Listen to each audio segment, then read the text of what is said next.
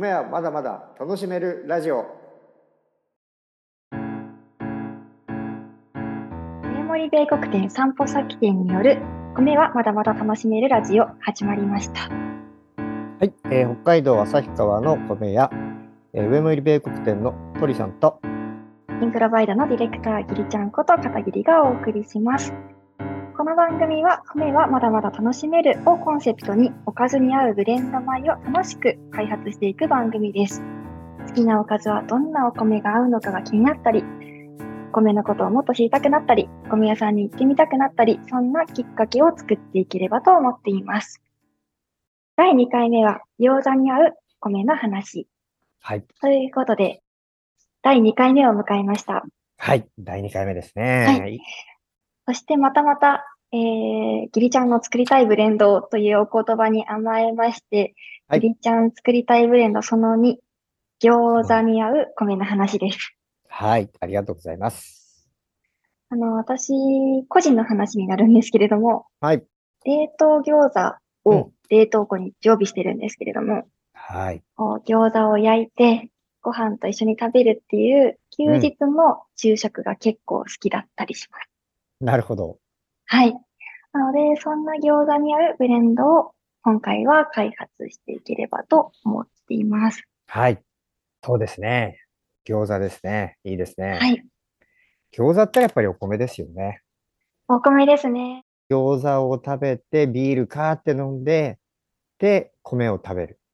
あの、ね肉汁とうん油の感じをビールで流すっていうのも最高ですし、ね。肉汁をお米と一緒に食べるっていうのも最高です。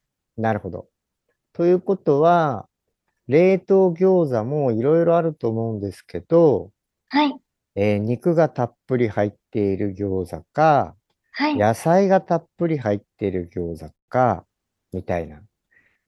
どっちでしょうね。今回はもう、がっつり肉餃子でいがっこうとつり思います。肉でね。そうですね。肉餃子ですね。ということは、でも、餃子ってそんなにいっぱい食べれないですよね。そうですね。大ぶりの餃子とか小ぶりの餃子とかありますけど、だいたい5個前後ですよね。ねきっとそうですよね。はい。5、6個でビールもこう入りながらだから、ご飯は茶碗一杯。ということは、肉だから、はい。肉汁、肉の旨味、はい。えー、旨味に負けない、やっぱ甘み。おお、甘みが出てくるんですね。甘み、甘みが出てきます。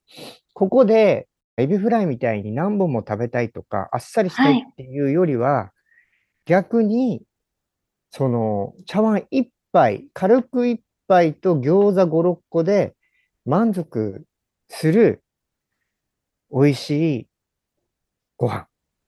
おー満足感が高い美味しいご飯。そうです、そうです。いいですね。お腹うんも気持ちも満たされる。そうです、そうです、そうです。楽しみです。で、基本的にはお肉なので、やっぱりお肉に負けないぐらいの旨味とか甘みが欲しいなあと思うんですよ。普段何気なくこう、あの自分のお家にあるお米を炊いちゃいますけど、うんやっぱりそういうふうにおかずに合わせて、うんお米の立ち位置というか、お米のあり方みたいなものもうん考えていけるんですね。うん。お米がやっぱり、えーまあ、主役というわけではないんですけれども、はい。米屋なので基本的には、どこのお肉屋さん行こうが、居酒屋さん行こうが、やっぱりお米が美味しくないお店屋さんって、ちょっとがっかりしたりするじゃない。やっぱりそれは、お米と共に育ってきたっていう背景もあるし、お米が美味しくないと、お家のご飯一つにしても、はい。ご飯が美味しく炊けないと、ちょっと今日ご飯硬かったかしら、ごめんねうんっていう話が必ず出てくるんですよね。だから、ご飯がやっぱり美味しくないといけない。特に餃子は。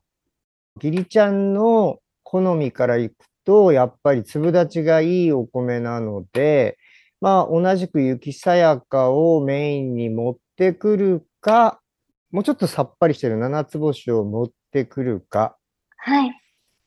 で、いろんな七つ星があるんですけど、はいちょっ。と柔めの七つ星もあったり、固めの七つ星もあるんですけど、品種によっても、この柔め、固めっていうのは、うん。作り手さんの違いですか？そう、そうなんです、そうなんでうーんす。作り手さんでやっぱり全然違ってて、うちで作って、旭川の長山で作っていただいてるお米は、本当に粒が張りが良くて、えっと、柔らかくないっていうか、しっかりした七つ星なんですよね。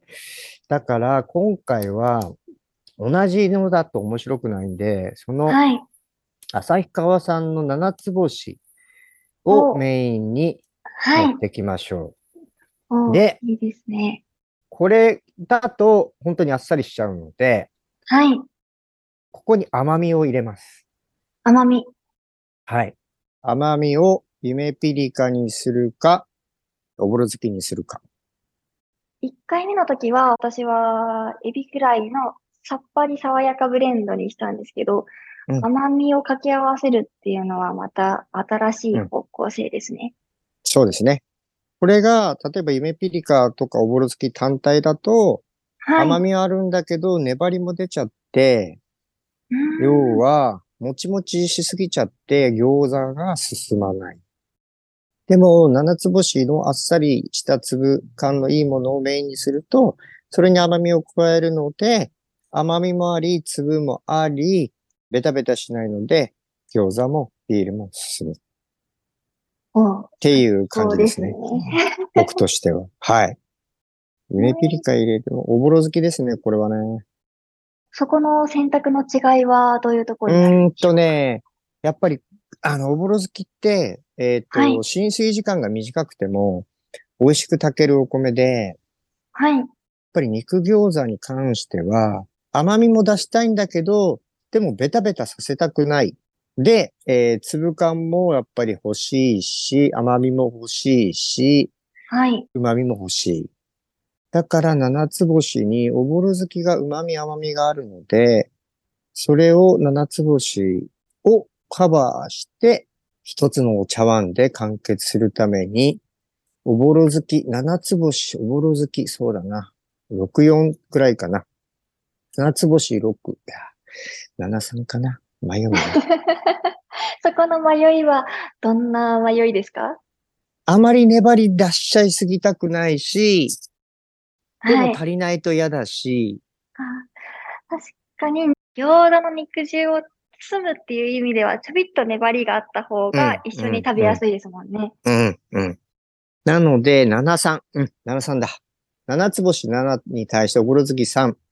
はい。で、ここに、そうだな何か雑穀をブレンドして食べたいな何がいいかな肉なので、やっぱりちょっとね、言い訳したいんで、えー、そうだな青大豆っていうのがあるんですよ。青大豆。うん。で、これを入れると、緑の粒ができて、はい。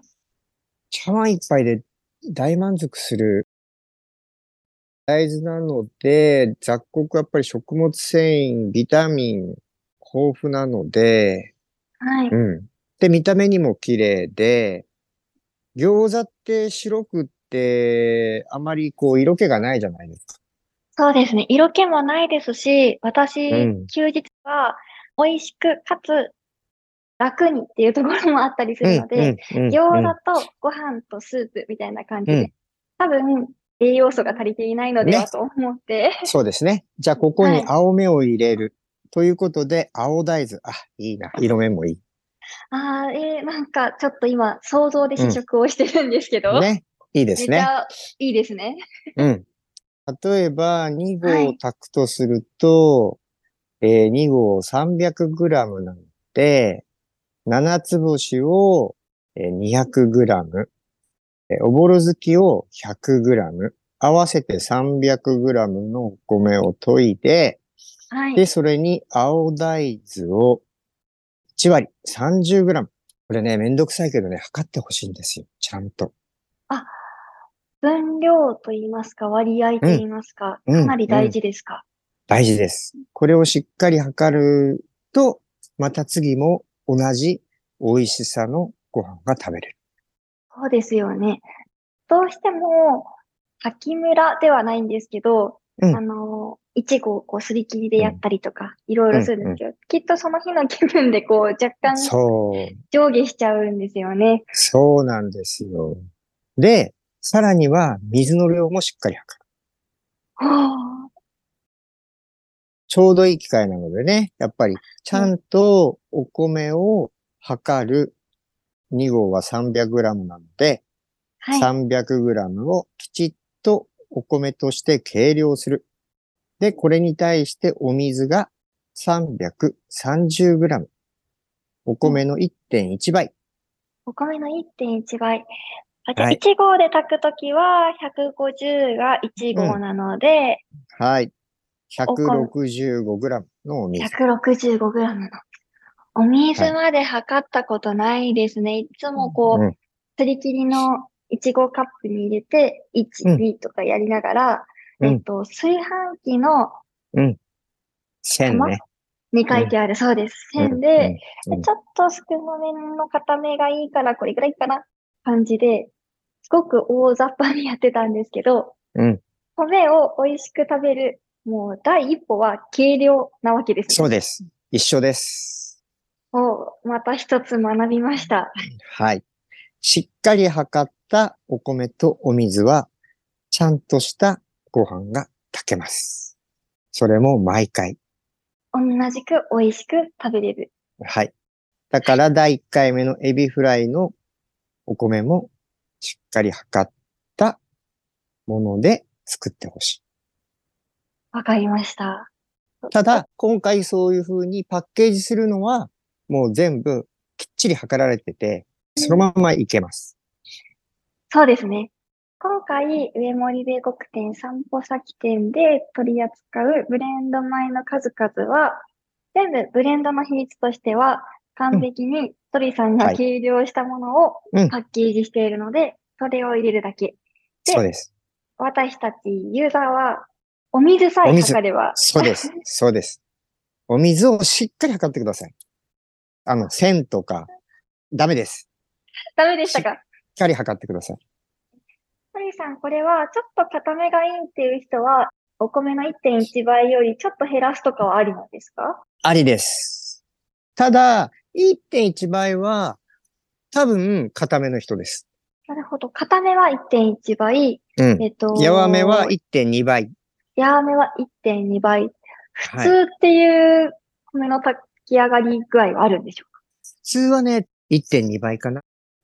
やわめは1.3倍でもいいかな。いや、でも1.3倍になるとね、かはい。お米がべちゃべちゃになっちゃうのよね。柔らかすぎるんですね。うーん。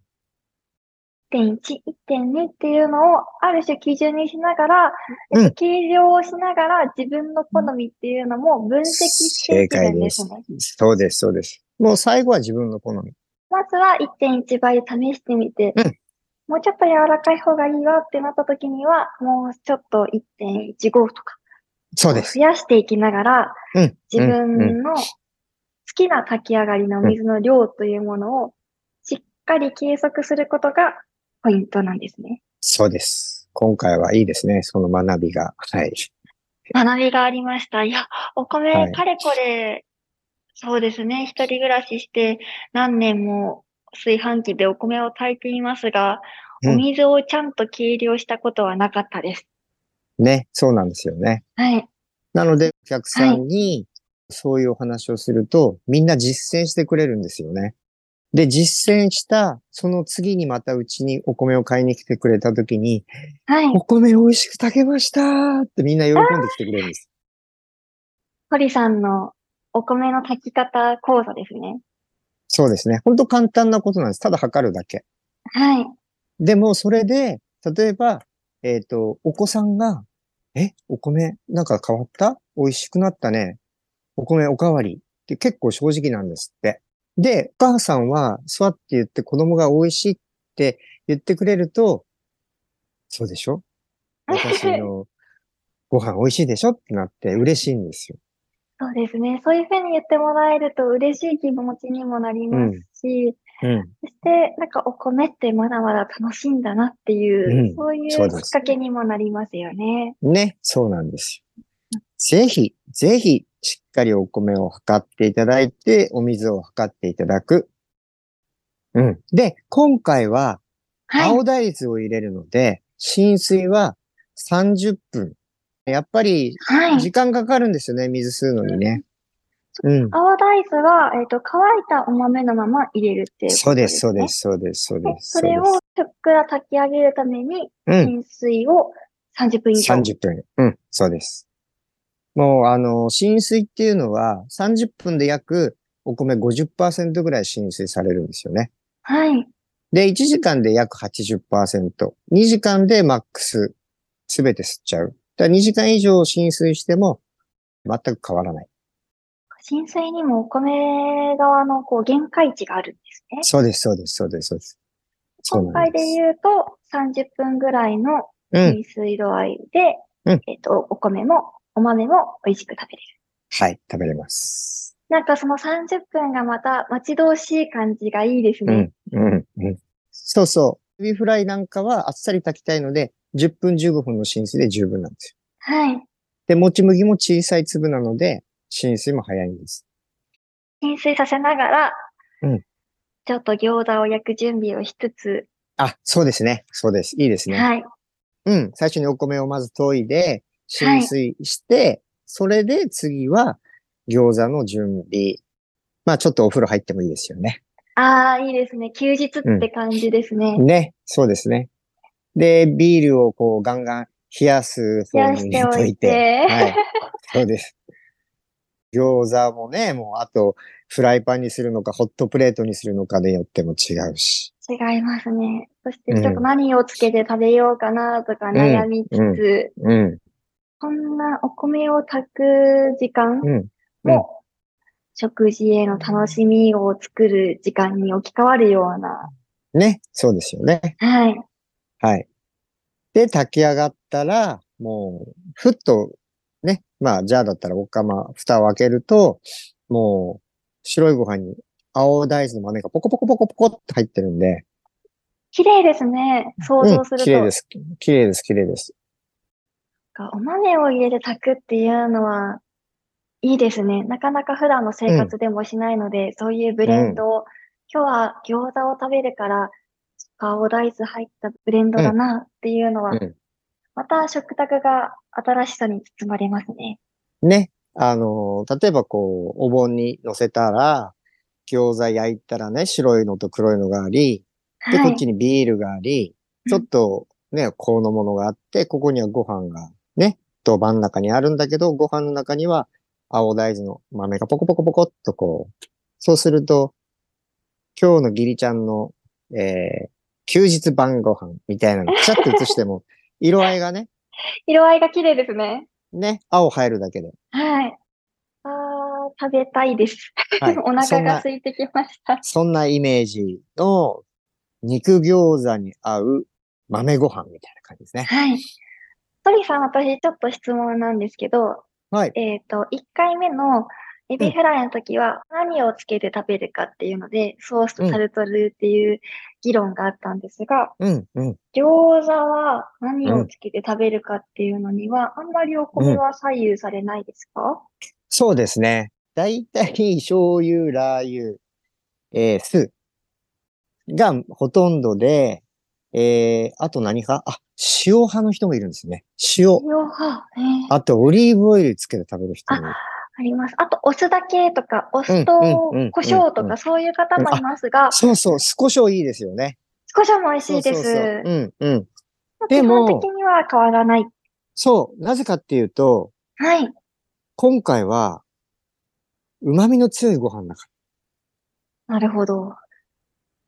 ご飯が結構、えばってきてるんですよ。調味料みたいなものよりも、ご飯の旨味を感じるというか、そうこがそうそう。うん。関係性が強いので、そうそうそう。あとは何着ても大丈夫みたいな。どんなソースだろうが、どんなつけるものだろうが、ご飯の旨味が全部うん包んでくれるってことですね。うん、うん。誰でもかかってこいって感じですよ。最強ご飯ですね、そしたら。そうそうそう。そのための甘みと旨みなんですよ。甘みと旨みっていうのは、味付けみたいなものにも左右されないお米の美味しい食べ方。絶対ではないけどもね。うん。やっぱり、それだけちゃんとお米が主張してるので、はい。つけるものは何でも大丈夫よ。負けないわよ、私。ご飯としてっていう感じかな。いや、いいですね。うんあ。さっきとは真逆のパターンです。私も今まさにそれを思っていて、うん。1回目と2回目、全然こう、ブレンド米としての、頭の中でこう、ポジショニングマップみたいなのを作ると、うん全然違う位置にいるうんブレンド米が出来上がったなとうん。思っています。そうですねはい。全く別物で、色合いも違うし。でも、やっぱりお肉、餃子も食べたいし、はい。でもご飯も美味しく食べたいし、餃子、ご飯、ビール、この三角関係ですよね。お互いに勝ちたいですよね、多分ね。そうです。全部それぞれ美味しく食べたいですよね。そうそうそうそう。そうです、そうです、そうです。うんそこですね。そのバランス。そのバランスをもう米が取れるということで。そうそうそう、そうです、そうです。お米も負けてないぞという。第1回目のエビフライは、どっちかっていうと、脇役というか、そうですね。私がエビフライを主役にさせてもらったので、うん。サポート役としての、ね。はい。エビフライをいっぱい食べたいがためのサイドメニューはい。的なご飯。ただ今回は三味一体なので、そっかじゃあどういう食べ方をするかによって、ご飯の主張の仕方みたいなものもブレンドで変えていけるし、バランスも取っていけるということですね。ね。そんな感じ面白いですね。いいですね。ああ、いい。はいあの、絵がね、ご飯とビールと餃子の、そのね、絵が、こう、想像できますよね。想像できます。思い浮かびますね。うん、うん。ということで、今回は餃子に合う米の話でした。鳥さん、はいい、かがでしょうか？はい。えー、そうですね。今回は、どんな餃子、冷凍餃子でもですね、手作り餃子でも、皆さん餃子大好きですからね。餃子、ご飯、ビール、えー仲良く、それぞれに主張し合って食べれる肉餃子に合う青大豆を入れた豆ご飯、ブレンド。ということで、はい。第2回目、ありがとうございます。はい、ありがとうございます。番組へのコメント、こんなブレンドも知りたいなどのリクエスト、そして私たち鳥さん、いりちゃんへの応援メッセージなどなど、フォームからも受付をしています。おかずで選ぶお米屋さん、上森米国店散歩先店がお送りする、米はまだまだ楽しめるラジオ。これからもおかずに合うブレンド米を楽しく開発していきたいと思っています。今回はブレンドの奥深さの入り口みたいなところに入ったような気がしますが、ハリさん、はいい、かがでしょうか？無数にあるので奥も深いと思うんですけど、まあそのブレンドする楽しさ。うんうん。お米同士のブレンドも確かに面白いですし、それに雑穀を加える、大豆を加えたりね、そういった面白さっていうのもまた皆さんに楽しんでいただければと思っております。そうですね。なんかここまで掛け合わせるんだ、奥深いなって思う一方で、どんどん楽しめそうだなっていう可能性を感じていく回になったと思います。はい。はい。それではまた次回お会いしましょう。はい、ありがとうございます。さようなら。はい、さよなら。